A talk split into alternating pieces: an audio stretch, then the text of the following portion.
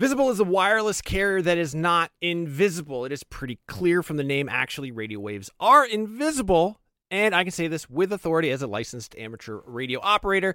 That being said, Visible won't be giving you the power to see light outside the visible spectrum. It's actually way better because having that ability would make getting around very difficult and distracting. What you do get with Visible is unlimited 5G data powered by Verizon. You get one line of wireless, just $25 a month, which is great in these times of economic uncertainty. That is one line for $25, taxes and fees included. So, whatever you're doing at this moment, please stop. Switch immediately. Now, monthly rate on the Visible plan for data management practices and additional terms, visit visible.com. Contained herein are the heresies of Radolf Burntwine, erstwhile monk turned traveling medical investigator. Join me as I uncover the blasphemous truth of a plague ridden world that ours is not a loving God, and we are not its favored children. The heresies of Radolf Burntwine, coming January 2nd, wherever podcasts are available. Listen! Vigenis Eden, Super Nintendos. I am your host, Seth Macy, and this is Nintendo Voice Chat episode 617. Joining me today from inside the studio, industry legend Kat Bailey.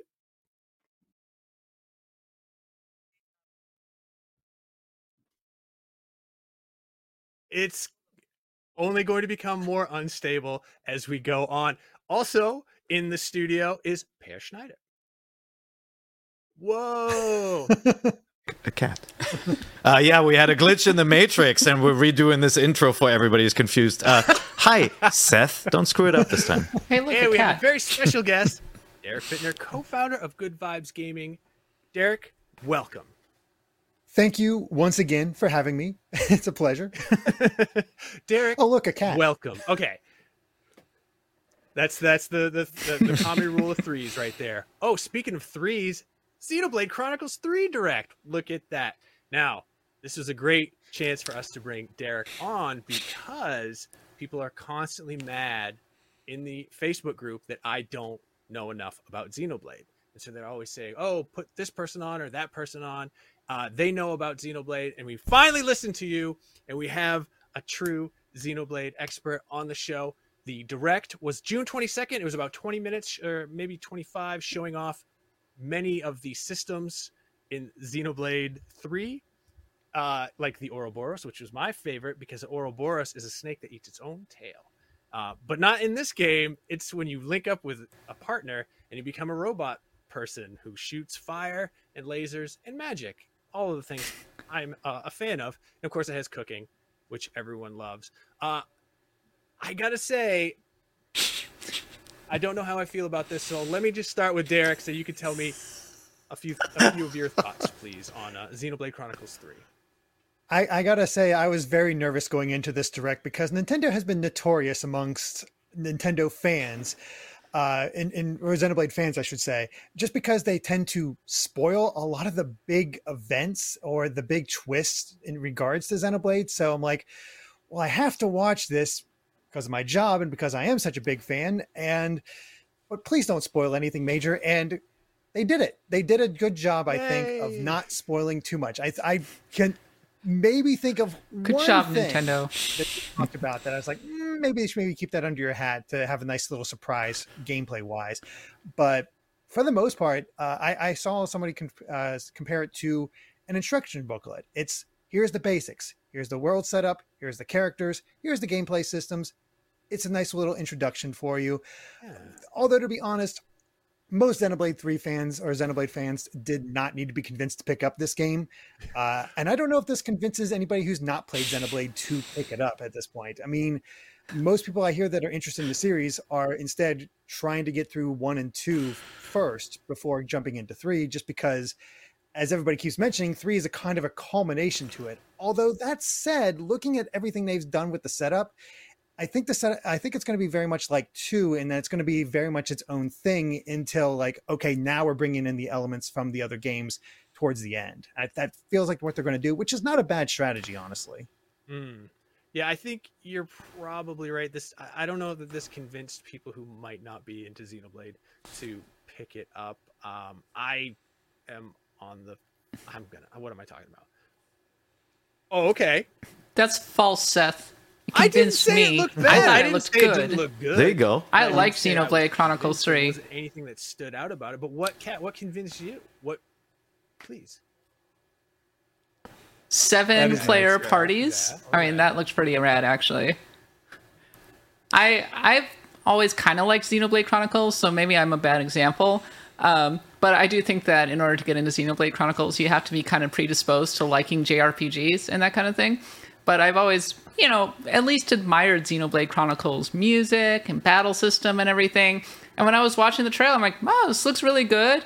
And the battles uh, are customarily great. And having so many characters on screen, I'm kind of curious how they're actually going to pull this off. Because seven characters is a lot. Usually you're going to have about four, maybe five at the outset. Seven is so many. Um, I'm curious how Xenoblade Chronicles 3 is actually going to run on the Nintendo Switch because Xenoblade Chronicles 2 mm, had some issues, but I guess we'll see with Xenoblade Chronicles 3. I we've had a lot of time now at this point to get used to the Switch's technology. It's been five years, if you can believe it, since Xenoblade Chronicles 2 came out. So I, I actually am kind of optimistic about Xenoblade Chronicles 3. Oh, I'm sorry, but I, I think the tech there is does seem like an improvement over two. I think it does seem to run better. The the, the vistas seem Yeah, I agree. immense even compared to two uh, in that respect. And honestly, with the like the seven player or seven person parties does seem huge at first until you think to Xenoblade 2 and technically that was six player parties as well because you had the actual human and the blade that they wielded. So that did get six characters on screen. So we only have really one extra in this case. So I guess it's it's more feasible than you think when you look at it by those terms. But yeah, as Kat says, everything they showed here really does appeal to just core Xenoblade fans. Like I, I mean, I, I got super excited for this. This is this is my game of the summer, and I'm just waiting for it to release. Well, what? What is it? Yeah, that and that was my my reaction and my my, my history with Xenoblade is always I, I like what I see. I'm into JRPGs. I love role playing games. I start, I get annoyed at the voice acting. I hang with it for a couple hours, get so annoyed I switch it to Japanese when available.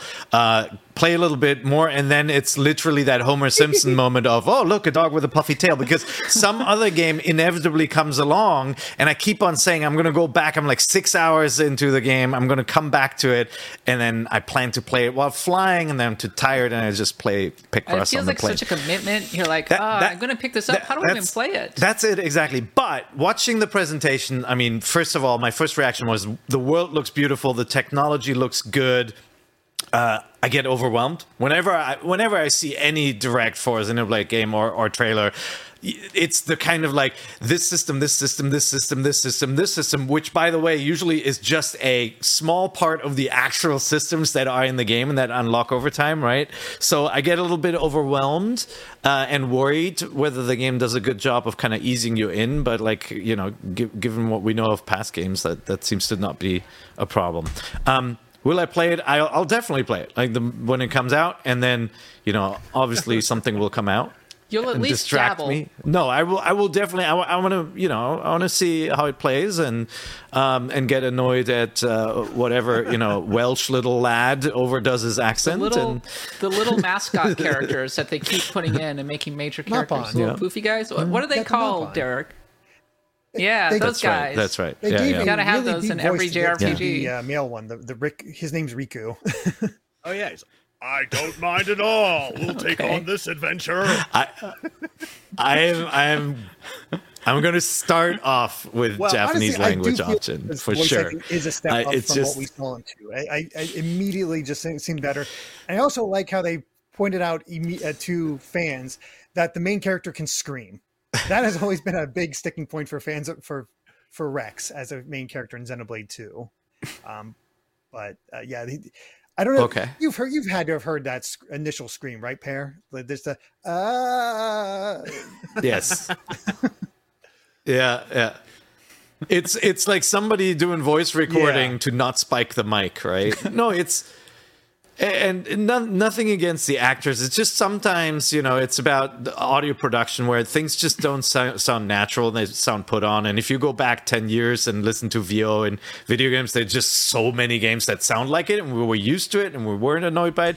But now things are better. Oh my um, Yeah, God. go back Oh to any boy. older Resident You Evil game and you'll be amazed. Actually, any modern Resident Evil game too. That's right. Well, yeah, I mean that far back, it's it's truly terrible because they hired some some dudes off Roppongi, some some Americans off off the the, the base in, in in Yokosuka or something to dub that game. But um, no, uh, I'm I'm I'm intrigued. I'm definitely gonna play it. It looks it looks beautiful, but uh, I'm as always worried that there'll be another game. I'm not just playing Switch. You know, I have a PS5 and an Xbox and and a and a little little Valve PC. Too many games. And there's just too much to play, as always. Neon White is right there. Neon White. She's Everybody trying to is get me to play get Neon White. You'll really like it. We'll- we'll- it's like that yeah. game on Star Trek uh, Next Generation that is a mind controlled drug. So I, I I'm avoiding that one completely. Oh, that's right. Only I Wesley that's Crusher can save us from Yes. Neon White. Derrick, I'm curious. And as- Robin as a- Butler. as a big Xenoblade fan, like what about this trailer like really got you excited? I think it's just seeing the interactions between the characters. There's a lot more of that than you would have expected. And it's also the thing I was most nervous about that they would reveal too much of, but they immediately have this very likable set of characters, it seems. Uh, and the character designs are way more reined in than they were in Xenoblade 2. There, there's a good design sense across all the characters uh, this time around. And you have these intriguing bad guys with the theater as soon as the uh, show opened it's just like what is going on there uh, and the whole setup where apparently they have 10 phases of 10 years to live. And i'm cataloging through my jrpgs and i don't know that's a thing too often especially with the one girl on her 10th phase with only like three months left. I, all right i see the theme they're going with live your life as if it's you know to the best of your ability with the time you have. Um I'm down. I, I'm I'm a sucker for that sort of thing, and just seeing this world, seeing these characters, seeing how things have changed from two to three, and getting those little senses and seeing all those elements that were in one and two represented in three. There's the um, jewel system that they had. The affinity uh, chart is very much like Xenoblade One in, in those cases, and then you have a lot of the races being subtly represented. They never call them out either, so it, it's nice from that aspect, which I do think makes it easy for people to jump into three if they want as a just base start because they don't need to know that stuff. The plot doesn't require it until it gets into it, and they'll probably present it in such a way that it, like, you know, you get that Leonardo DiCaprio ooh moment for fans, but other people are just like, oh, that's interesting, and I I like those systems, and yeah, the UI maybe looks a little confusing, but that's just Xenoblade in general. I just Yeah, it's I- always a wild thing to look at. the, the those cool like uh enemies that they show like yeah that that's that's what i want. That's what i want in my life and in my jrpgs like who are these mysterious figures? But then by the end of it when they started showing all the interfaces i was like oh no this is not for me maybe. Like i like a good system. There's Yeah, a lot that I can going just, on like, here. Yeah. grasp onto. Like uh that's what i really loved about um octopath traveler was the battle system i thought it was really cool and it didn't take me very long to sort of figure it out and i always felt like i was ex- on the cusp of figuring out some exploit and you know i like that. I know that it wasn't that way but it always made me feel that way. But looking at the, at the systems that they showed at the end of this i was like oh no i don't i don't think i can do this anymore. And i love spreadsheets too.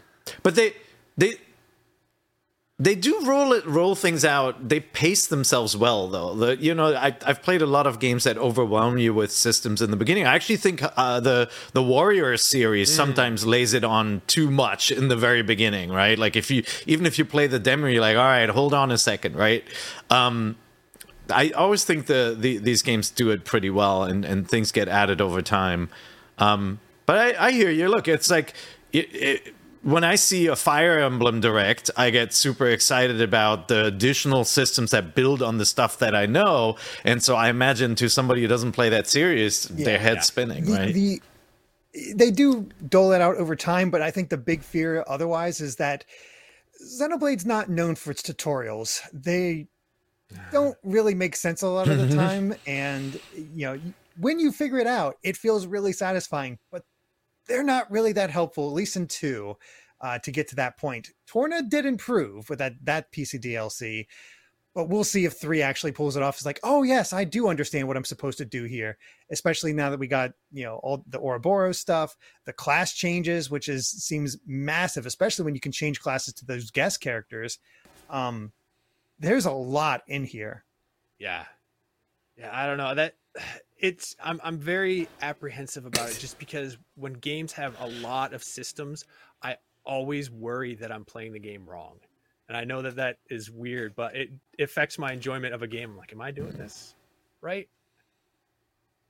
Seth, you know what I do in such situations? I go to Whoa. IGN.com strategy wikis and look up their guides by amazing people like Casey DeFreitas, and I learn all about the tips and advanced tricks. That helped me with Monster Hunter, though. Yeah. Honestly, like uh, you know, sometimes uh, sometimes games can be obtuse and don't have good tutorials, and you know, all it takes is a good you're guide writer is to give you some tips yeah, for a lot the. of the time they'll be like, you'll be like, what is best Yeah. party? Yeah. What is the best build? If you okay, know Casey cool. DeFreitas and can talk to her, that is an enormous help into getting into Monster Hunter. So I recommend everybody know a Casey in their life.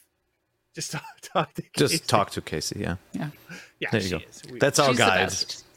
Um, another thing that they revealed, which was I thought a little weird, was the DLC for Xenoblade Chronicles Three is uh, uh, season pass with what three different spaced out. Um, how are we feeling about that, Derrick? How do you feel knowing that right away you're gonna be plunking down another thirty bucks? I mean, it's not unexpected. It was something they did with two as well.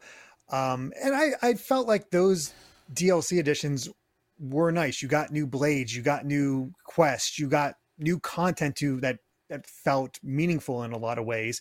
And what they seem to be indicating, at least with the first two DLC packs, they say you know new heroes and new missions. Um, and then they have that that the, the key art for the expansion pass showing all three blades, the the the, the, you know the the big weapons of each of each game, which I think to a lot of people indicates, ooh, does that mean we can have Shulk and Pyra as our special heroes to join us, uh, just to have fun and maybe have something in game that kind of ties into that? That's kind of exciting on its own, but even just more content is kind of cool, especially because it's not right away. I think the first one doesn't even come until uh, winter of this year, then spring of next year for uh, the second piece, and then we get a full-on expansion, uh, uh, gameplay expansion, probably akin to uh, Torna uh, by the winter of next of 2023.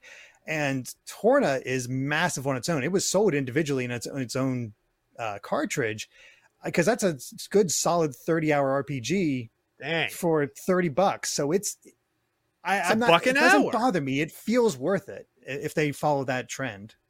yeah. Uh, how are we feeling about it, uh, Kat? How am I feeling about an expansion? I mean, all of the content. Uh, correct me if I'm wrong. Uh, also, if you have Nintendo Switch Online expansion, you'll also get access to this that. expansion pass. No. They did not. I- They it did not makes say that. sense, but I they have mean, they not sh- confirmed it. It makes sense, right? okay. Well, if uh, if it actually ties into that service, which I don't know why it wouldn't, because that's another good value add. I know, Mm-hmm. I right? know, it's like, G- give us all the money. oh, these RPG players, Money. they'll spend the money. I We can recall make- that we the can get Xeno- them. That's right. Something I liked about Xenoblade Chronicles 2 is that they kept updating it as time went on, and the actual expansion provided a, a really different perspective, I think, uh, in Xenoblade Chronicles 2, and was a major value add for the original game. So I expect the same from Xenoblade Chronicles 3. I mean, Monolith just sits here and just kind of grinds away at these huge, d- in-depth, very meaty RPGs, and we're seeing What it again with they got to do? Xenoblade Chronicles 3. Yeah. Seth, I. That's right. Well, they're doing us. They're a support studio too. They're doing a lot of the tech for Nintendo. That's right. Seth, I hate and tolerate season passes. I hate them because you're being asked to lock yourself into something that you you're not sure if you'll have the time or if you like the product enough to continue to play it. And I've, I've encountered this with, you know, Assassin's Creed. I love the Assassin's Creed games, but some of the Valhalla DLC Mm-hmm. was just kind of like, eh, right? Like uh, Siege of Paris wasn't wasn't much of a siege, and it it it really like I had bought the season pass early on and then played the add-ons. I'm like, I'm playing it because I paid for it. I'm not playing it because I actually love it.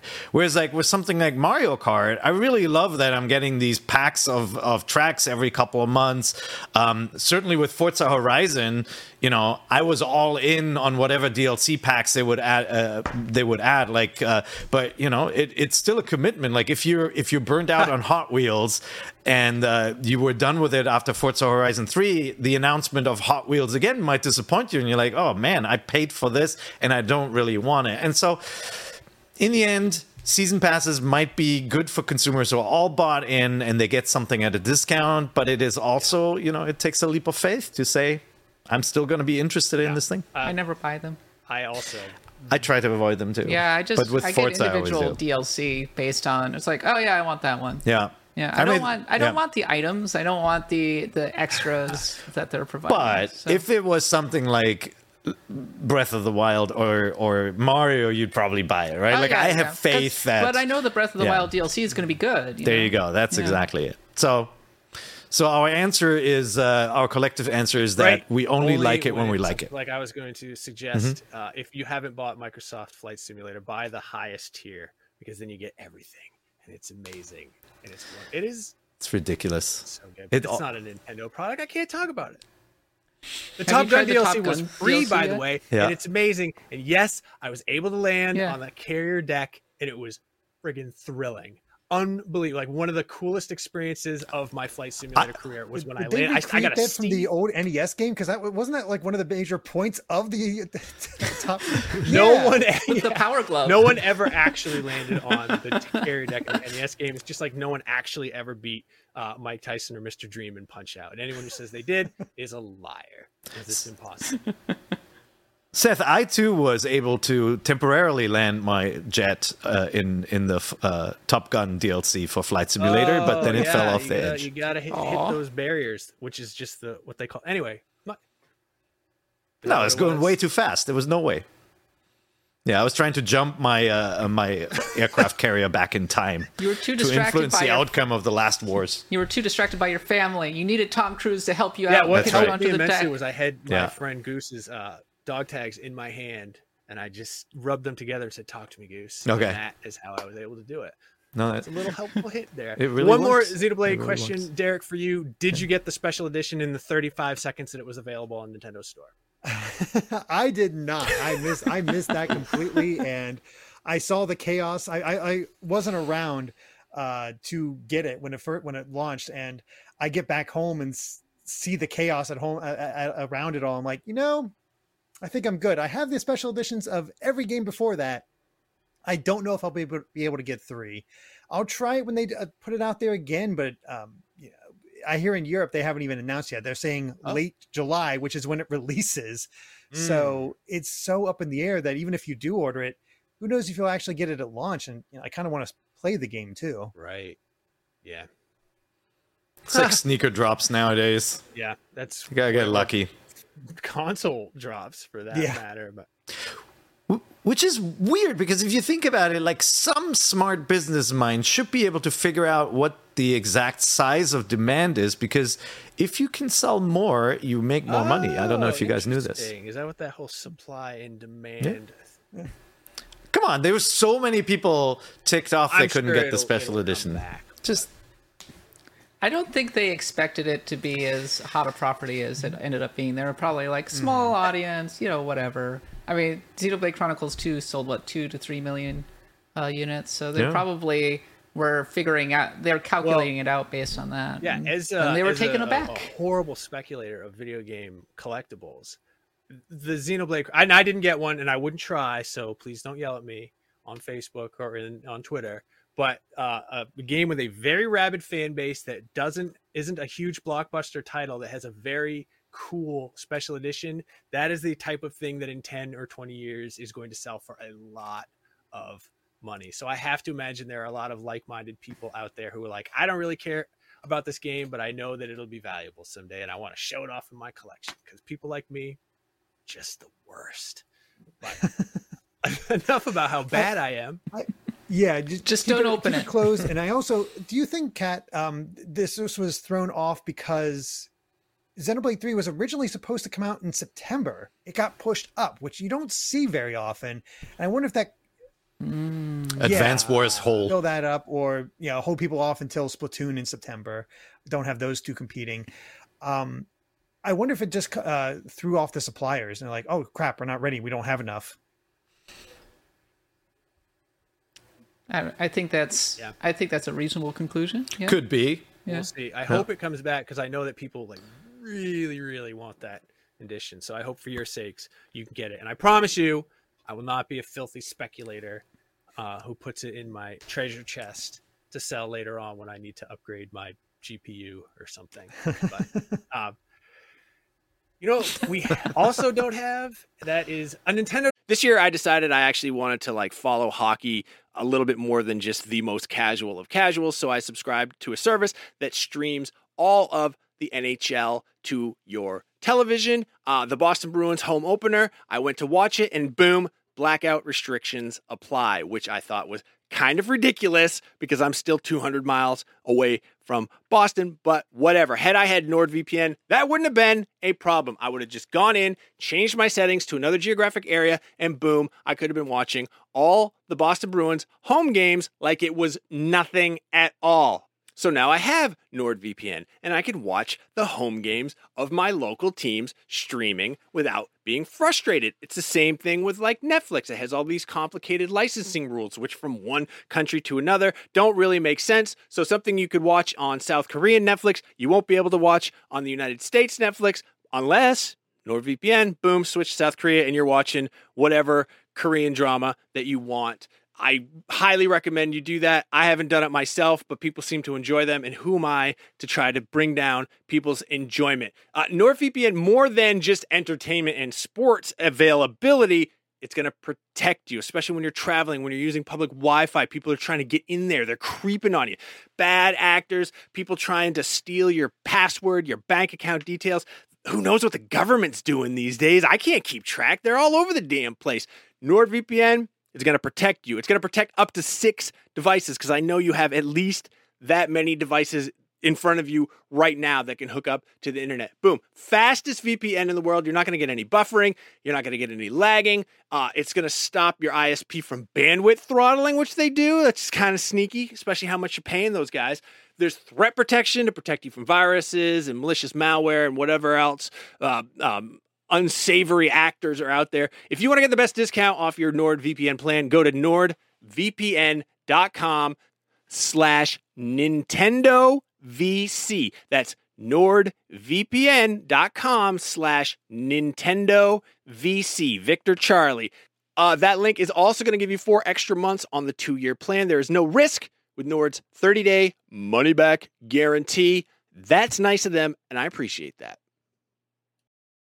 Hey there, this is Justin Bartha. I made a funny new podcast, King of the Egg Cream. It has the greatest cast in the history of podcasts with actors like Lewis Black, I'm torn by my feelings for two women. Bobby Cannavale, You can eat it, or if someone hits you, you can put it on your cut. Melanie Lynskey, I wonder what these marvelous things are that look just like boiled chicken feet. Jason Ritter, I can break things and pick locks and kill people. Michael Stuhlbarg, The whole point is to inspire people that they should make themselves better. Ari Graynor, No, don't whet its appetite. What are you, an idiot? me, Justin Bartha, That's not just any egg cream, that's a Lemke's special. and all narrated by the hilarious Richard Kind. This is the story of Harry Dalowitz and how he rose from nothing to become New York's King of the Egg Cream. So if you like funny true stories, come listen to King of the Egg Cream, available wherever you get your podcasts. Direct. What is going on with the Nintendo Direct? I mean, we're recording right now. They should have told you. announced it. I'm hold on. Let me go to the Nintendo Twitter, and uh no, they haven't announced the Nintendo Direct. Where's the Nintendo Direct? Wait, Next week. We told you. The bold bold prediction is Monday. They'll announce it. I Yeah. think. Yeah. I think that's that's good. Or I mean, usually they announce things when we're not looking, so it should be like Sunday, eleven forty two p.m. or something. Yeah, the, the Xenoblade Direct really smacked of okay. This game that we want to promote is getting its own showcase, so that we don't have to worry about it during the the big direct. Yeah. And so it's like, okay, that's done. Yeah, I saw I saw a lot of people immediately jump to the conclusion that they wouldn't be a direct, and because they're doing this Xenoblade one, it's like Nintendo always does that when a when a game one of their major games comes out, they do a direct dedicated to it, and they keep it out of any other directs, and it doesn't that with- mean it replaces the main direct. Of Yeah. course, there's one. It's it next makes week. complete sense. And also, like people that don't want to see Xenoblade 3, guess what? You don't have to watch Xenoblade 3 now. It's out of the direct. It's all new stuff. That is This is a win-win. I am Very going to say that uh, yeah, it is probably next week, and I'm only basing that on Derrick and I were actually talking about this before the show. Um, Nintendo's big summer sale just went live, and usually, and I only know this because I have to cover it. Uh, usually, that's E3 adjacent, so PlayStation, Xbox, and Nintendo all do a sale that kind of overlaps or covers the E3 period. Or this year, when they're going to have their showcase or their uh, state of play, or perhaps their their big Nintendo Direct. So the um, Nintendo Store sale is on right now, and actually, you should check it out because there are some pretty good deals on a lot of really good games. They're all digital though, but don't worry about it. Amazon will match them. I mean, full disclosure, we're literally flying Seth to San Francisco so that we can do a ah, pre and post show yeah. for this Nintendo Direct. We're like Yeah. pretty And- much and assuming if not, it's a we go, get to all be in the studio hanging out, and that'll be fun. and we Yeah, you- we get to hang out, man. Yeah. That'll be Yeah. fun. next week, but yeah, What Yeah. happened? But we're not expecting it to be Monday, but we'll hopefully already have a, a Seth here on Tuesday or Monday, right? Wednesday, on yeah. Sunday, which they're not going to do anyway. We've No. been hearing this for ages too. It's like June 28th, June I know that 29th. their Yeah, uh, yeah. investor call, or excuse me, their call with investors, which is different, is on the 29th. So, um, yeah, Yeah. it's all, all, all, all the stars are aligning. I think we're going to get a Nintendo Direct. The question is, what is the Nintendo Direct going to give us? Bold predictions, Kat. I would like to hear what your boldest Nintendo Direct prediction is. That's within re. the that's boldest in the realm Nintendo of Direct possibility. uh, prediction within the realm of possibility. I mean, I feel like I've said a lot of the stuff that I've been hearing and or kind of assuming uh, to this point. I wouldn't be shocked if we got a Breath of the Wild 2 update. I, I know that's not a super bold prediction, but given how coy Nintendo has been to this point, and I think they want to kind of set the agenda not just for this coming fall, but for early 2023. I'm expecting some release date or some release windows to be announced around that time. So I kind of expect uh, Aonuma to pop in and be like, "Hello, here's an update on Breath of the Wild 2. Work is going very well. Here's a new trailer." You know that kind of thing. I'll take it. I agree. They're not going to be at Gamescom this year, which is another moment for big announcements, right? Like, uh, uh, you know, just O and L show, uh, or when they're on the show floor, sometimes, um, sometimes display stuff adjacent to the games that they are sh- having playable. So that's not going to happen. Which means I, I do think the time is right for them to do a check-in with people, saying, "Don't throw out your Switch. You know, there's something big coming, and here here's some more details on it, just to whet our appetites." But I do, you know, the the obvious predictions are Fire Emblem is going to show real Fire Emblem, uh, and then you know. Kat Metroid and, Prime remake. Kat and I will always say there'll be a Metroid Prime HD remake. So It's out there. I want it. Yeah. It I want it. exists. so so that that at least that first game remade it's uh, it's about time for it to show its face. Um but you know next level games was done with uh, super mario strikers for a while and uh, you know that seemed to be a smaller project compared to like a luigi's mansion. Maybe we'll get something nice from them i haven't seen that in a while Federation Force 2, it's about time. There it is. we need it. ah, except for that one Two Metroid Yeah. games in a row. Remastered. That is surprisingly good with friends, but um, as, Hey, as far I've as said a- it before. My kids absolutely loved that game. So, it's a good time. It just had bad timing. yep yeah. Derrick, what's your I bold think it but makes reasonable sense prediction? to see. Um, it's time for the next Mario Kart DLC. The next Oh, okay. set of tracks. I think that's a shoe in for this Mm. this direct. Uh, if I had to guess, it'll likely come out, if not a shadow drop, then August. Uh, that that seems pretty likely to me to see the next set of Mario Kart tracks. So Peer will be happy. Uh, I agree with the, the the Zelda stuff, but with it with Breath of the Wild's sequel coming out next year, I could see them actually d- finally pulling the trigger and having Wind Waker and Twilight Princess HD on the Switch, which is a big big gap for those games. And Hmm. I said we could get Ocarina of, and Majora as well, but for now I'm just going to stick with Wind Waker and Twilight. Yeah. Do you think they'll announce the pixel remasters at this Oh, one, do I Derrick? put my hopes, hopes up there. Um, yes, I think so. I think they it's will. Time. They're all I- out. yeah. It's, it's you know, it's had time to settle. I think so. They're like the no-brainer games, like you know the Tactics Ogre, Final uh, Fantasy Pixel remasters, and Persona games. Like they're now floating around on other platforms. So many RPGs, Enough that and look, I, if there's one thing that really, really sells on Yeah. Switch, it's RPGs, right? It's such a great platform for them. So It's best genre. Why not? when these games that are not graphics intensive show up on other platforms like the PlayStation and the your PC, I think uh, I think the Switch yeah. is uh, next. Do you, do is you think we'll see Dragon Quest 3 HD or 2D HD? I hope so. it's been a Oh, while. that- yeah. That'd be nice.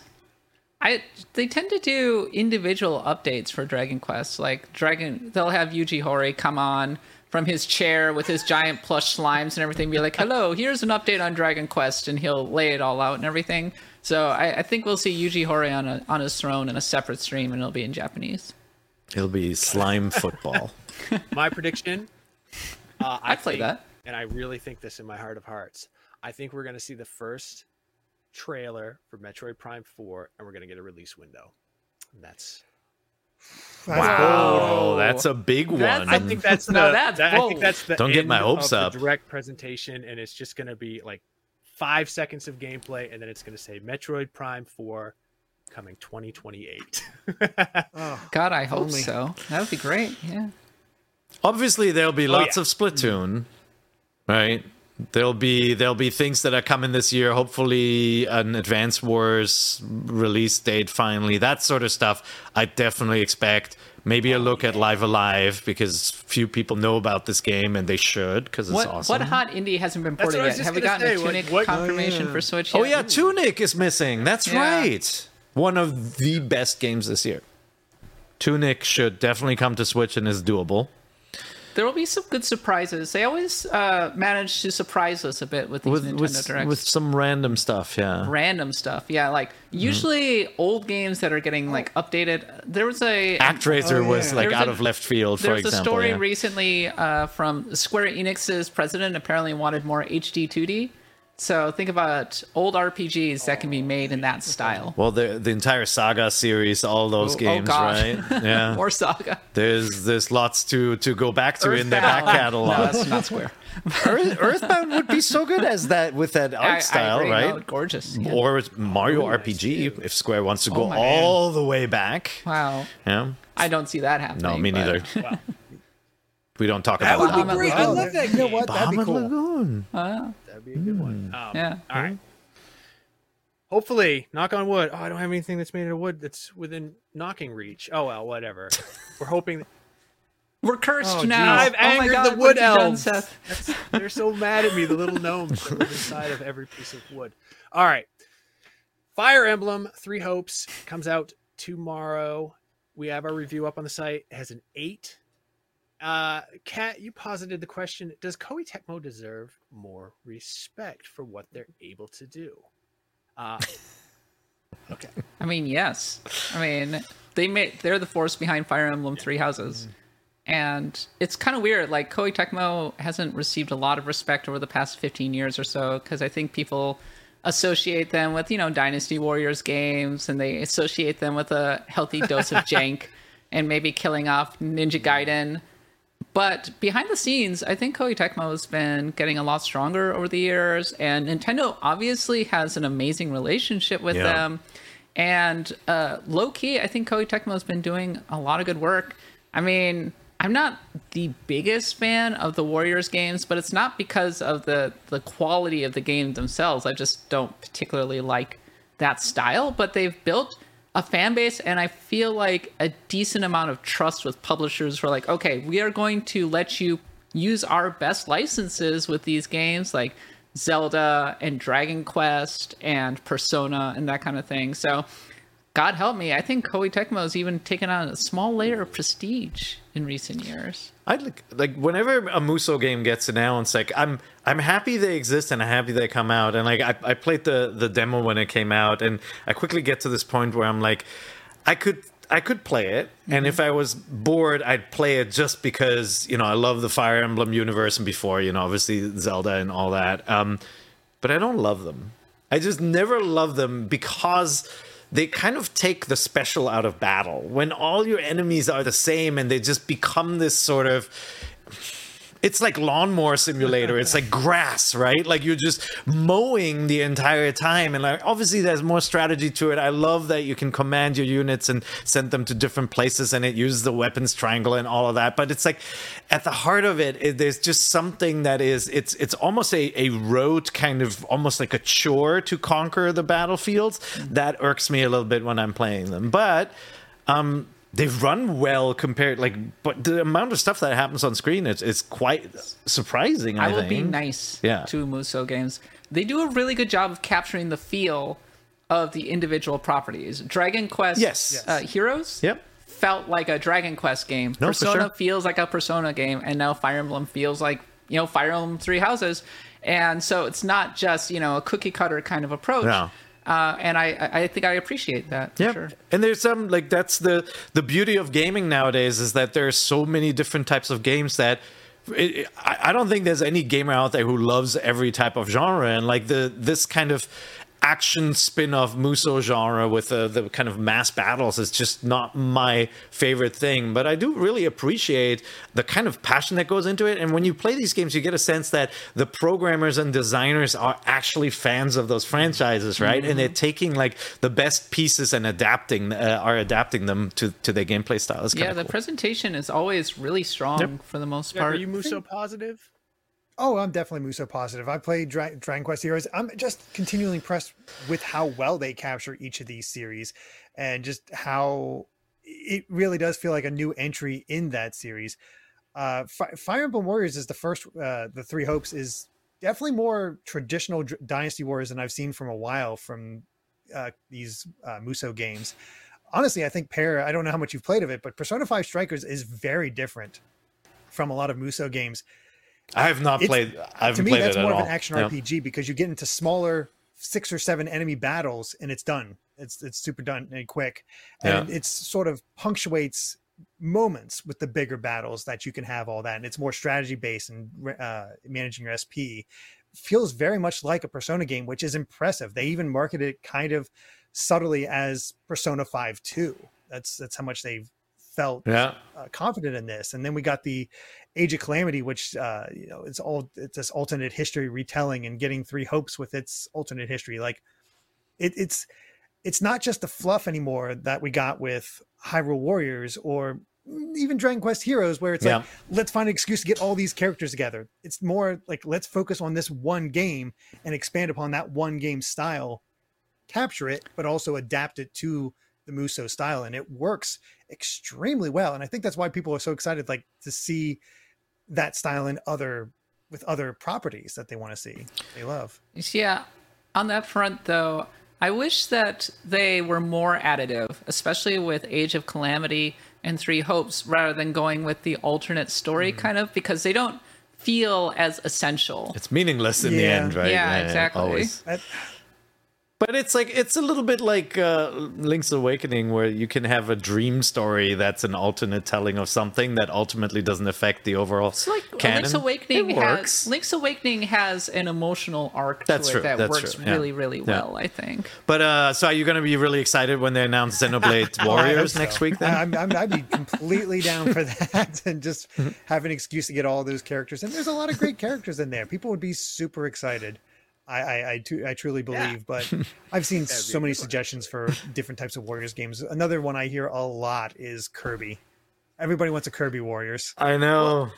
That's Let's do was say- Mario. Come on, Mario Warriors would be great. Yeah, but they don't they don't punch and kick that same way. You play as Yeah. Mario and you run and you're like woohoo, woohoo, and you're like taking out millions of Goombas and uh, Koopa Troopas. I mean, just millions. they- He just he's just not a Yeah, fighter but they like gave that. them guns for uh, for Rabbids. I mean, they weren't like real guns, but that was a, a radical departure. Yeah, but As long as he doesn't jump, Okay, it's but fine. it's you can make this- Waluigi a character for some it's reason. not the same. Mario is like Mario has a one one to one relationship with his enemies. Like he spots a Goomba and he wants to jump on that Goomba's head.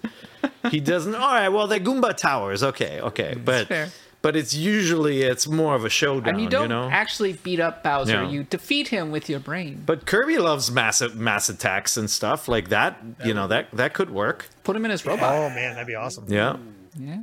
All right, there it is. Oh, Look for yeah. that in the net, That's a good point. Direct. Planet Robotobots Warriors.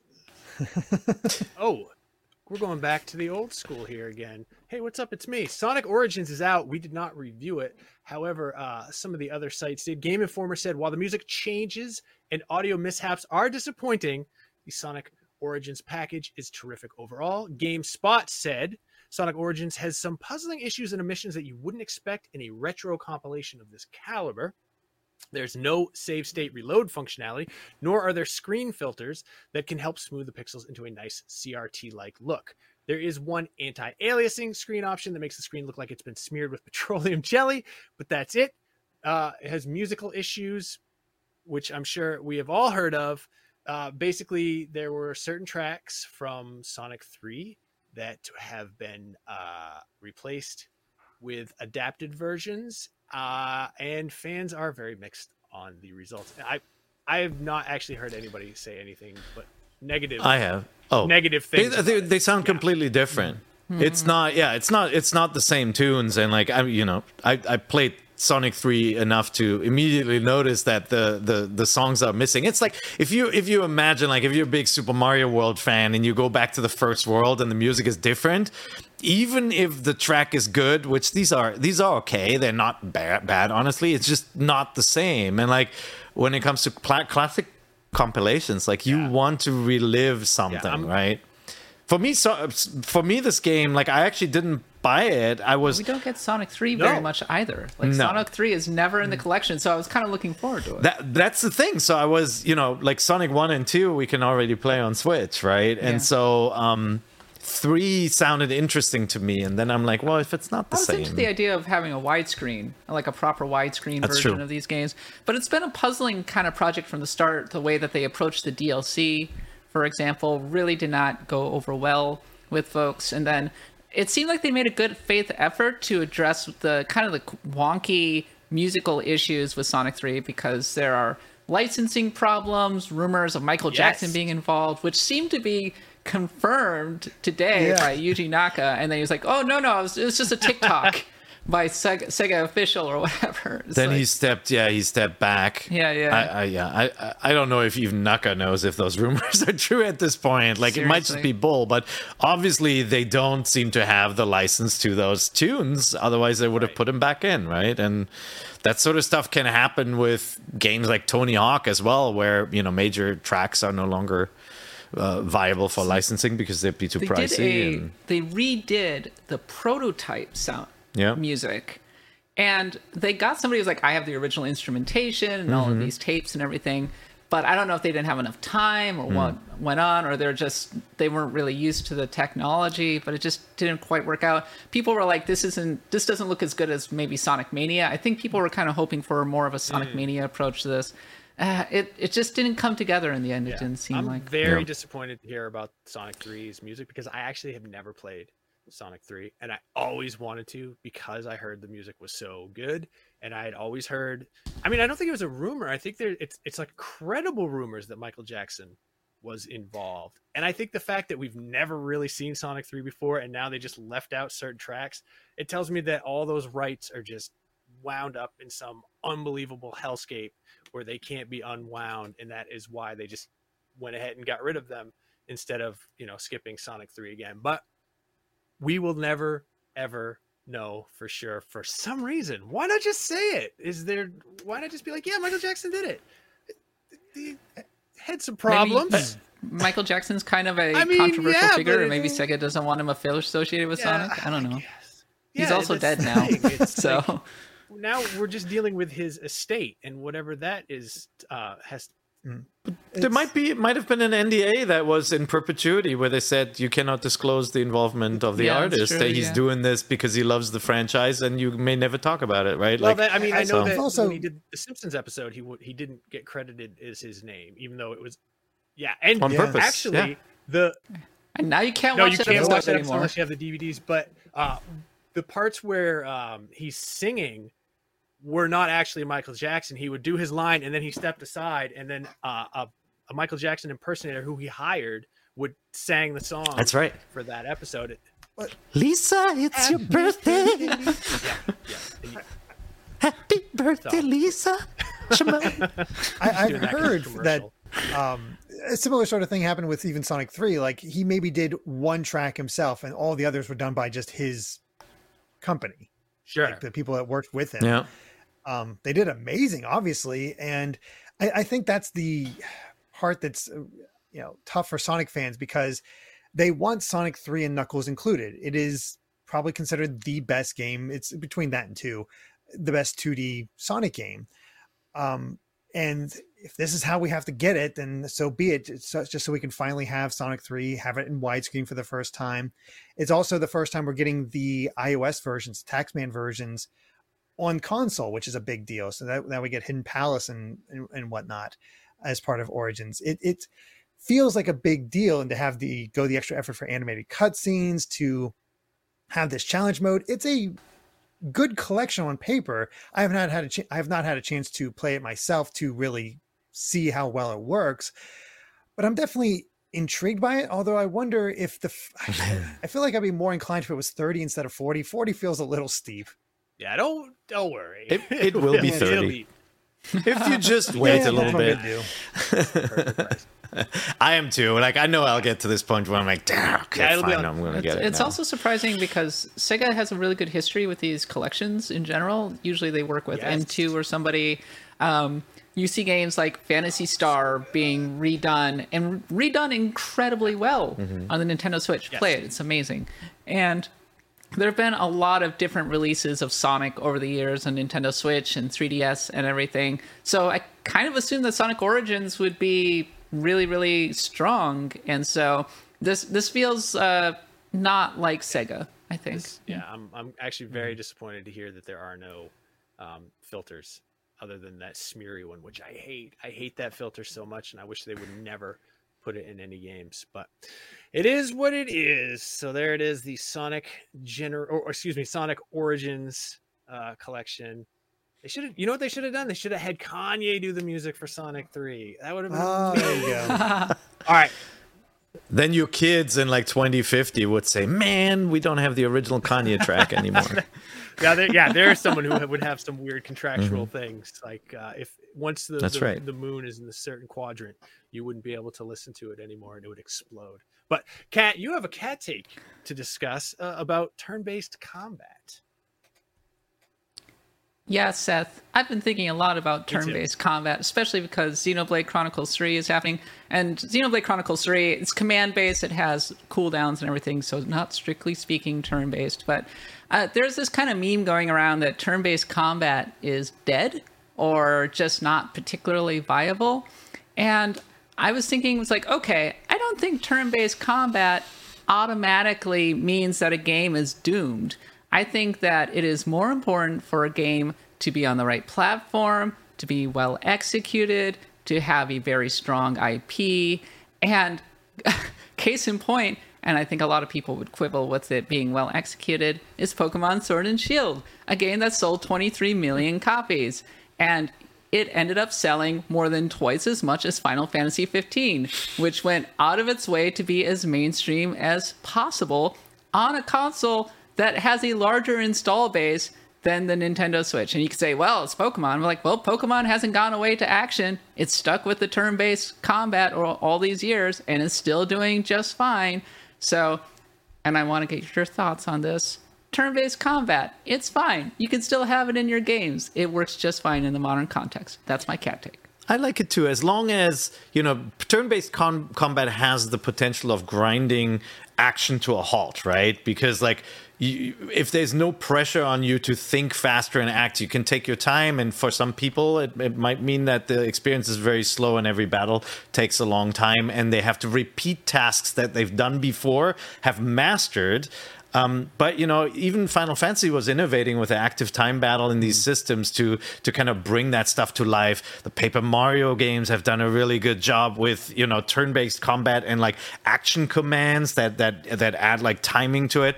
And then as you'll see with next week's direct, like uh, Mario Rabbids 2, I'm sure will have some interesting things. I have no idea if it's going to show. I'm just making this up. But like conjecture. But, but it's but it's obviously time for uh, for that game to be shown, and I'm assuming they're sticking with the turn-based combat from the first game, right? I think that as long as it goes fast, you're okay. Games like Persona 5 and also Bravely Default 2 have done a pretty good job. Like you can um, set Bravely Default 2 to just go really fast, and you, as long as you're done with the battle in like 10 to 15 seconds, you're okay. And then when you get to the boss battles, that's when it gets fun because then it becomes much more strategic. Yeah, and, and I think that like obviously the Fire Emblem games, uh, you know, have held on to the the the turn-based stuff, and like series like Ogre Battle used to be more real time. Went with Tactics Ogre went towards turn-based as well, and they're, they're still really fun.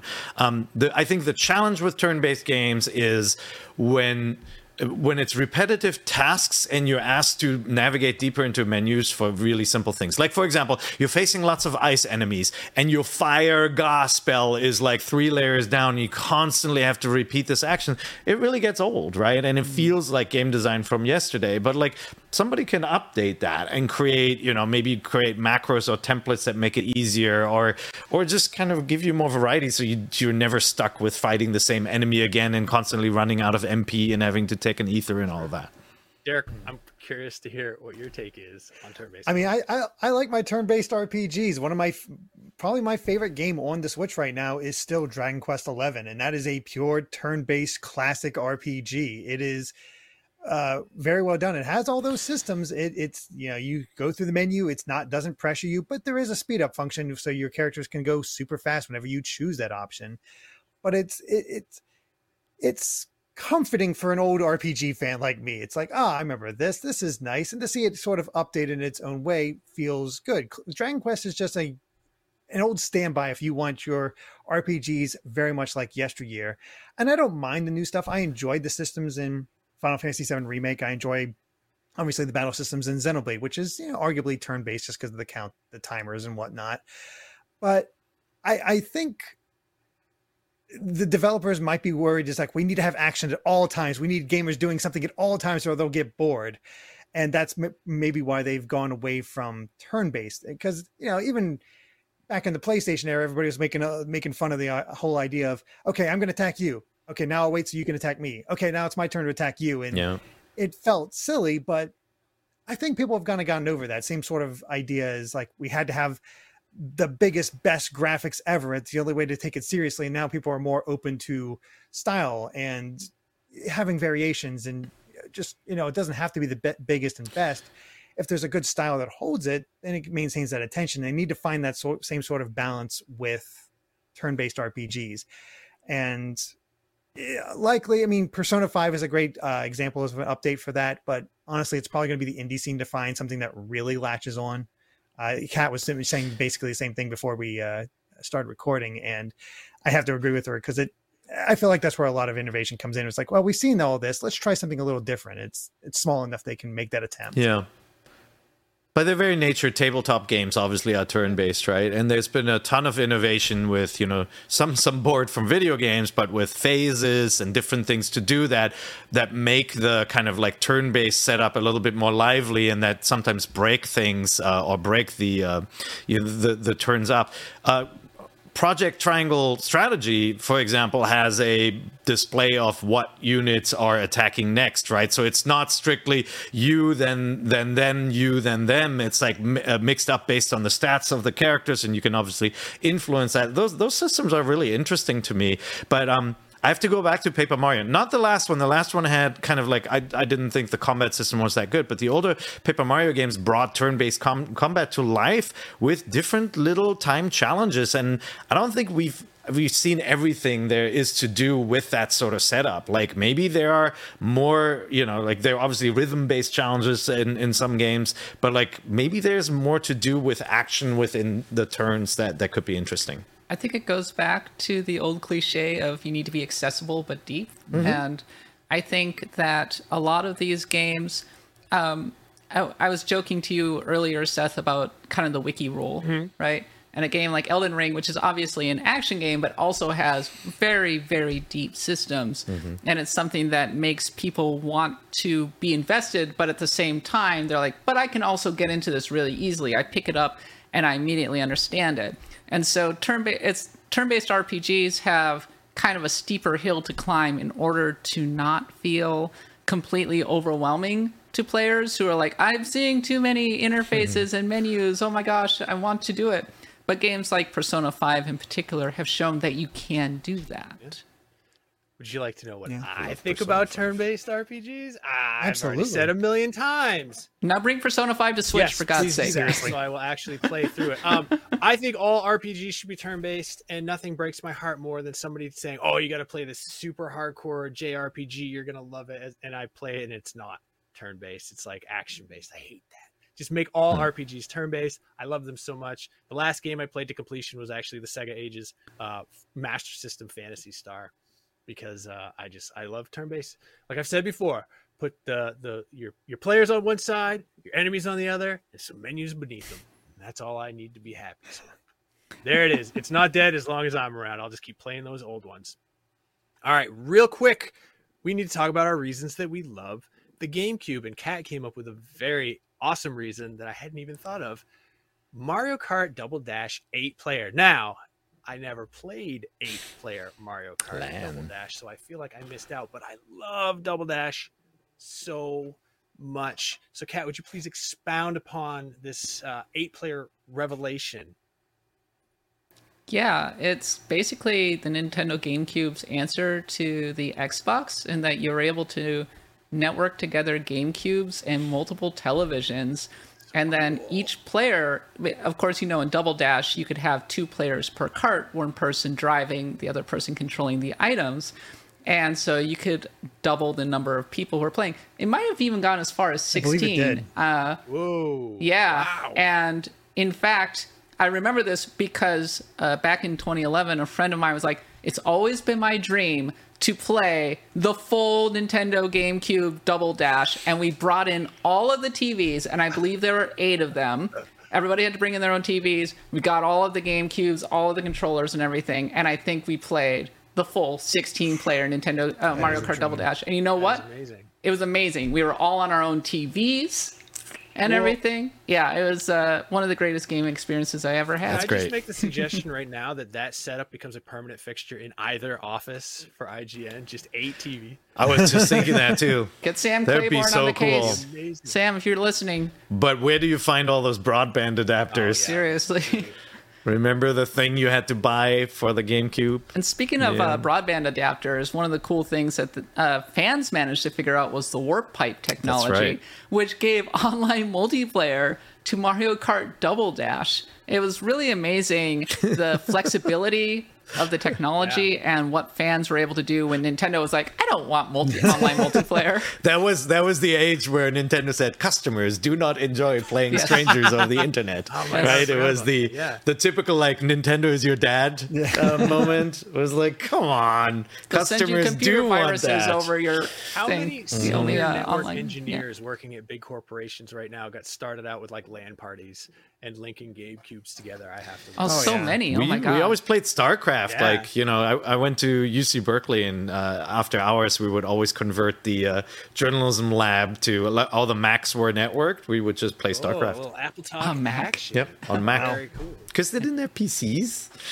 I mean, of Lex- course not. I don't think LexisNexis runs on PCs. It's funny because our computer lab was, I think, running on Unix terminals. It was just all text based, but whatever. Uh, all right, that is the reason we love the GameCube. You could play 16 people coming to an IGN office near you. Now we're going to talk about what we have been playing. Kat, what have you been playing lately? Well, I think I've mentioned a little game called Neon White, which just came out on the Nintendo Switch and maybe other platforms, but I don't care about other platforms. This is one of my favorite times for the Nintendo Switch because this is always the period where it seems like the other consoles kind of go quiet and the Switch and the PC just keep getting one neat game after mm-hmm. another. We got Shredder's Revenge, we got Neon White, we're about to get Xenoblade Chronicles 3. And so, Neon White, it's a little bit like uh, Mirror's Edge, where you're running through in a first person perspective, very fast levels, only last probably less than like two to three minutes, but they're these really complicated, increasingly complicated obstacle courses. And you grab these weapons and you can use them to shoot enemies, or you can drop them and get a jump boost. And so you can do a double jump by dropping an item on the fly. And it takes a little getting used to, but the controls are relatively simple. And it gets more and more elaborate as you go on. So you're flying through the air and you see a weapon and you have to grab it and then you have to drop it in midair and then do another jump to get to another ledge. And of course, there's bronze, silver, and gold uh, awards. So you're trying to speed run through the courses. There are leaderboards here. And um, it's actually kind of a lot bigger than I was expecting because I was like, okay, well, this is a simple concept, but there is a story.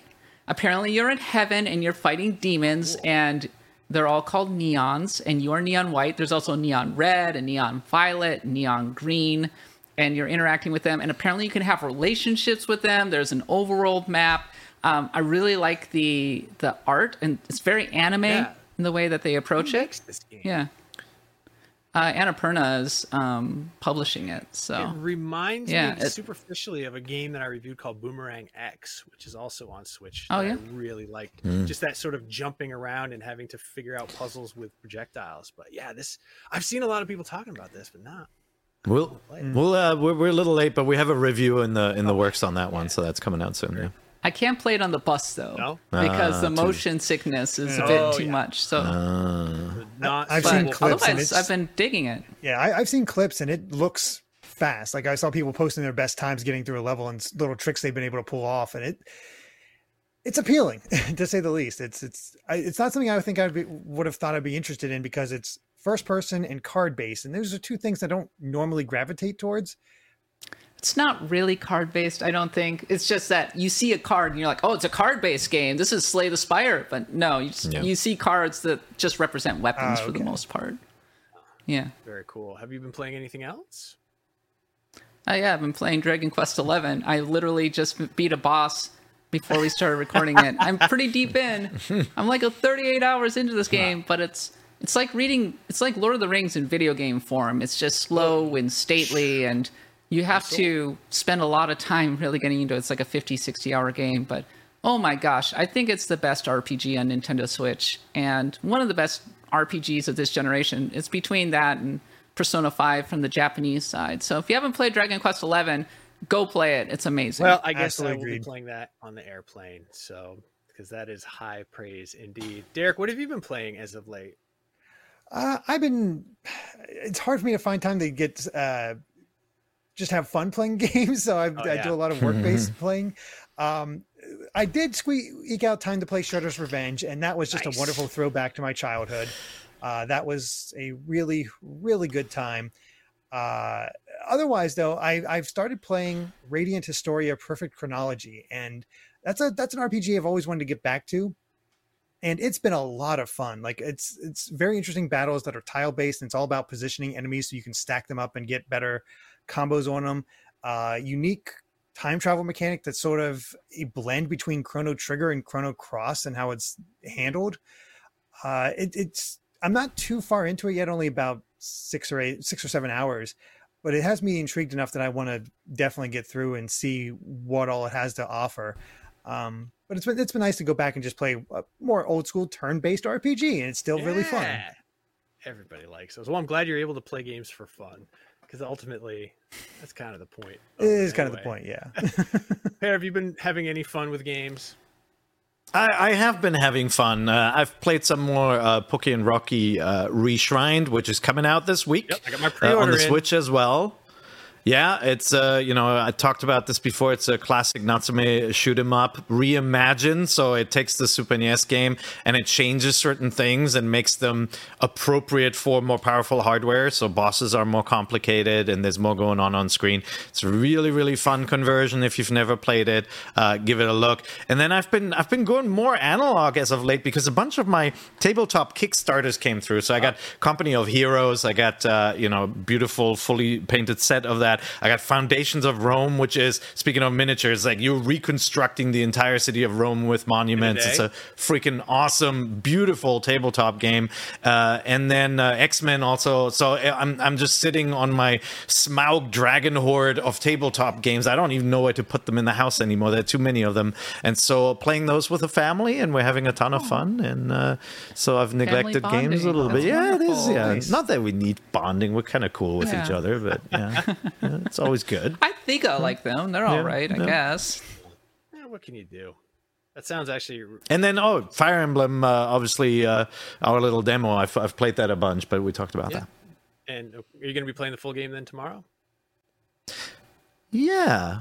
Yeah, I'm, I definitely want to see, you know, I want to see if it holds my attention. The Musou Um, gotcha. Huh? No, you've been bitten by the Musou bug. No, I love Fire Emblem. I love Fire Emblem, and it's, I want to see what they. That's uh, how they you get know, ya. Well, yeah, that's how they got me. Which house you going? I don't know yet. I heard that uh, the Um, Black Eagle is the best one. Edel- Edelgard's house. Yeah, yeah, that's what everybody's saying. Um, I, I, I don't know yet. I have to, I have to first, uh, I have to first think about uh, what what the advantages would be, if if any. Hmm. Um, but um, yeah, I, I'm I'm I'm looking forward to it. I haven't, God, I have to remember what happened in in uh, in Fire Emblem. They all in died. They all yeah.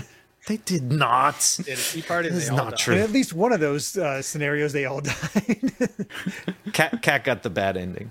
I played as the Black Eagle route, and let me tell you, don't do that route in Three Houses first. And that's what I did. Do and, it later. um, yeah, it's. I still enjoyed it, but it's definitely uh doesn't get you the basics like uh, the others do. I'll say that much. That's right. Nope. All right. Well, you want to know what I've been playing? Yes, I do, Seth. Ah, well, uh, there was a sale the other day on West of Loathing, and I finally said decided to pick it up, and I had enough gold points on my Nintendo account where I didn't pay anything for it. And uh, I think Reb told me I would love this game. And Reb was right, or whoever told me I would like this game. Uh, way back, it was like I don't know, 2005 or six when Kingdom of Loathing was a thing, or at least for me it was. I played a lot of Kingdom of Loathing, and if you're not familiar with Kingdom of Loathing, it was a, a browser-based RPG that didn't have any animation. It just had this weird style that you can, if you're watching the video right now, but none of it was animated. It was just all static, and it was really fun, and it was massively multiplayer. And there were, you know, factions, and there was an economy. I remember like when they introduced pickles as a as an item. There was this crazy pickle bubble where pickles were worth so much money, and I made a bunch of money. And it, anyway, I am really enjoying West of Loathing. It has the same style of humor that the uh, the old game used to have, which I was very glad to see. In fact, it's it's shocking how true the humor has stayed because it's like almost 15 or 16 years old at this point. But yeah, I really like this game. It's so charming, and I gotta say, man, it looks so great on the OLED screen. I'm just kidding. It's black and white. It doesn't make it doesn't make any. It's bright. It is very Yeah. bright. But if you like a funny, weird, and it's not like try hard weird, that's what I like about it. It's effortlessly weird. That's what I say about the the Loathing franchise. So go check this one out if you want a weird turn-based uh, RPG that you can play.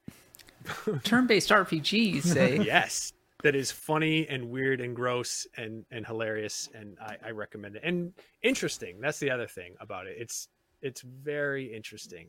I highly recommend checking out West of Loathing, and it's on sale. It was like five dollars or something. So You still playing Shredder's Revenge too? oh, or are you yes, I'm done? playing Shredder's Revenge. I'm still waiting for Yeah, my family to join I forgot me. that one. They don't, they Yeah. don't want to do that for some reason. I played a six-player run online on Nice. Nintendo Switch, and it actually went pretty well. That's awesome. That's cool. We attempted that, but we were using crossplay, and I at the time crossplay was kind of Ah. bugged. I, I've heard it's kind of been fixed, so hopefully we can attempt again. But yeah, that was it, it was ran great when it yeah the, we got into the levels, but joining up with each other was a nightmare. The next time I play, I think I'm going to ban using super moves. Really? Because you can just spam super moves by doing the meta the, the taunt. The taunt and then yeah. yeah, yeah, yeah. And I there's a point where I'm like, this is too powerful. So I think it would be more fun to play without them. All right. It's a little bit harder to spam them when it's fewer players on screen because Yes. you do get interrupted by the attacks. But yeah, when you got six yeah, on the screen though, you could just sit in the constantly, yeah, Yeah. you're right.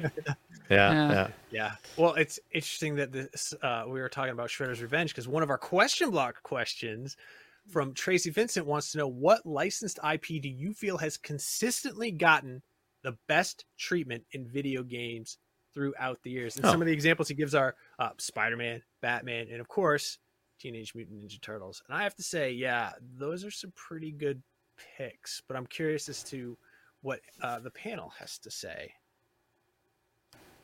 I mean, okay, so this has been more inconsistent, but some of the best games ever made were Star Wars games. That is true. Like you go True. back to the Super Nintendo trilogy, which was very good, and then you had Tie Fighter and X-wing, of yep. course, and you had uh, like just recently Jedi Fallen Order. I think was definitely above average. Yeah. it, was an excellent.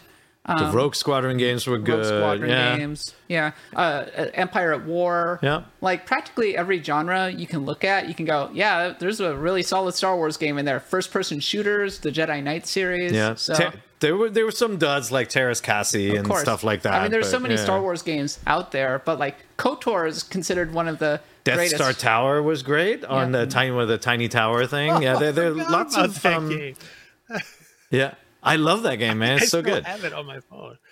I think it's it's gone. It's wiped because they no longer have the. I I mean, you still have it locally, but you can no longer buy it. Um, no, I, th- I think that that's a good point. I hadn't thought about it that there are that many great games, and obviously, you know, there used to be Lucasfilm games and LucasArts, and they did some good stuff. Episode One Racer and all of that stuff too. And Uh, the just- arcade games from Sega were good. So Not just good, but Yeah. some of them were like some of the greatest games ever made, Yeah. like genre defining like hits. No, good, so, good, good point. I was gonna say, you know, obviously Batman is an easy one because the Arkham games were good, but before that, there was an era of crap um, in a mask, which was, you know, acclaim. Game was very good. Sunsoft was good, but Acclaim made horrible, and I think Kemco made some bad, like Batman Beyond takes and all of that. So I can't really pick that one, but I would say Lord of the Rings has been consistently good. Uh, the the Mordor, Shadow of Mordor, the games are really good, and then uh, you know we we obviously got Lego Lord of the Rings, which was really fun as well. Those those are all quality games. We'll see if if Gollum breaks that streak. The Return of the King on GameCube. Yeah. Surprisingly fun. I like that game Yeah, too. Yeah, yeah. that was really good That's too. all right. Yeah, Lord of the Rings games got We got we good got our adaptations. uh, Final Fantasy X ripoff with Third Age. I've not played it, but I know they uh, completely took the battle system from Final Fantasy X for that one. yeah. really? there's there's such a funny story behind that because the guy who made that game is was actually worked for Square in Japan. Yeah. Wow. with uh, the creator of Final Fantasy and uh, Hironobu Sakaguchi, and apparently got hired at a, a strip club. Anyway, yeah, like go check it out. It's it's a it, there's uh, some funny stuff, but eventually he was like, I'm just gonna do Final Fantasy X, but it's in Lord of the Rings, and that's how we got Third Age. If I can add one more, there is a a crappy movie that got turned into the a really good game, and it wasn't a series, and that's The Mummy Demastered. oh yeah, So, like once in a while, you get a really terrible game license that somehow somebody thinks it's a good idea to adapt as a video game. Maybe because they thought it was going to be Riddick. big, right? Like Chronicles of Riddick Oh, is yeah. a good example. Although I really like that first movie. Pitch Black is a great movie. That's actually Uh, an interesting question too. But Derrick, what were you gonna say? The first one I thought of was uh, was Lord of the Rings, and uh, but Peer gave me an idea for another one of a crap movie that got a good game, and that's X Men Origins Wolverine. That's a great game. Oh, yeah. and I think Yeah. X Men has a better than average batting average when it comes to uh, adaptations. It has a classic arcade game. You have Wolverine. Uh, uh, uh, that you have the classic Good Marvel vs. Capcom because Wolverine was always a big part of that. Um, although one of the most consistent uh, licensed games that always has a great game. Every every entry is a great game. Not that there's many, but uh, Ducktales, Ducktales, and yes, and DuckTales two. yeah, yeah, You yeah. got Ducktales from Way Forward. All three great games. Yes. I'd say Mickey Mouse. I'll add Mickey Mouse to the Disney games. that's what I There've been gonna- so many good classic Which side one scrollers. is the best Mickey Mouse? Uh, it's, is it Castle of Illusion? I think Castle of Illusion was really good. Yeah, they. What was the one that starts with the black and white sequences in the beginning? There oh, was like uh, Mickey um, Mania. Yeah, Mickey Mania that was, done good by too. David Yeah. Hafe before it. They were so complex. They actually had slight load times on Genesis and SNES. Yeah. Oh my gosh. Yeah. No, the the Mickey, Mickey Mouse. The, Disney is very careful with who gets to do Mickey Mouse, and so far they've always picked well. Yeah. Those are all Capcom did a incredible few answers. uh, Mickey Mouse. What was that? The when Mickey had all those different like magical powers that he could swap Yeah, between you on can. SNES. He can. Yeah, he gets dressed right. Like he's he changes his outfits. yeah. fireman. I played. that- I think there were three of them. I, I played them on the Super Famicom. Yeah, one of them was Yeah. uh, a cover of Nintendo Power. I don't remember what issue off the top of my head, but I can see it. I have to look this Yeah. up. It's it's a a very It's thick issue me. of Nintendo Power. I can remember it, but I can remember it. Yeah. those are great answers, and unfortunately, we are all out of time, which is always a bummer. But you can follow us on Twitter at NVC Podcast. You can submit your question block questions on the NVC Facebook group. I want to thank our guest, Derrick. Derrick, where can people find you? You can find me over on uh, Good Vibes Gaming over on YouTube. Uh, we have a great group, uh, group of guys over there that does a bunch of basically variety uh, videos uh, covering different subjects, basically just whatever interests us. Uh, John Cartwright and I myself just had a discussion on uh, how soon is too soon for a remake, and uh, that that was a fun discussion. Uh, we also have a fun, just dumb tier list ranking all the Son- Sonic compilations coming up because there's been a lot. And personally, I am work uh, starting work on a retrospective looking over the entire Xenoblade Xeno series, not just Xenoblade, but all Xeno related games. So kind of tying into the uh, theme of this episode. But yeah, can find me over on Good Vibes Gaming, and I guess if we want to plug my Twitter, it's bitnerd uh, with an underscore at the end. So check Yeah. me out over there. Thank you. Very cool. Well, thank you so much for joining us. And most of all, I want to thank you for hanging out with us. And remember, NVC is the only place where you can. There's a cat. Get the thing. Magical Quest featuring Mickey Mouse. That's it. Hey there, this is Justin Bartha. I made a funny new podcast, King of the Egg Cream. It has the greatest cast in the history of podcasts with actors like Lewis Black, I'm torn by my feelings for two women. Bobby Cannavale, You can eat it, or if someone hits you, you can put it on your cut. Melanie Lynskey, I wonder what these marvelous things are that look just like boiled chicken feet. Jason Ritter, I can break things and pick locks and kill people. Michael Stuhlbarg, The whole point is to inspire people that they should make themselves better. Ari Graynor, No, don't whet its appetite. What are you, an idiot? me, Justin Bartha, That's not just any egg cream, that's a Lemke's special. and all narrated by the hilarious Richard Kind. This is the story of Harry Dalowitz and how he rose from nothing to become New York's King of the Egg Cream. So if you like funny true stories, come listen to King of the Egg Cream, available wherever you get your podcasts.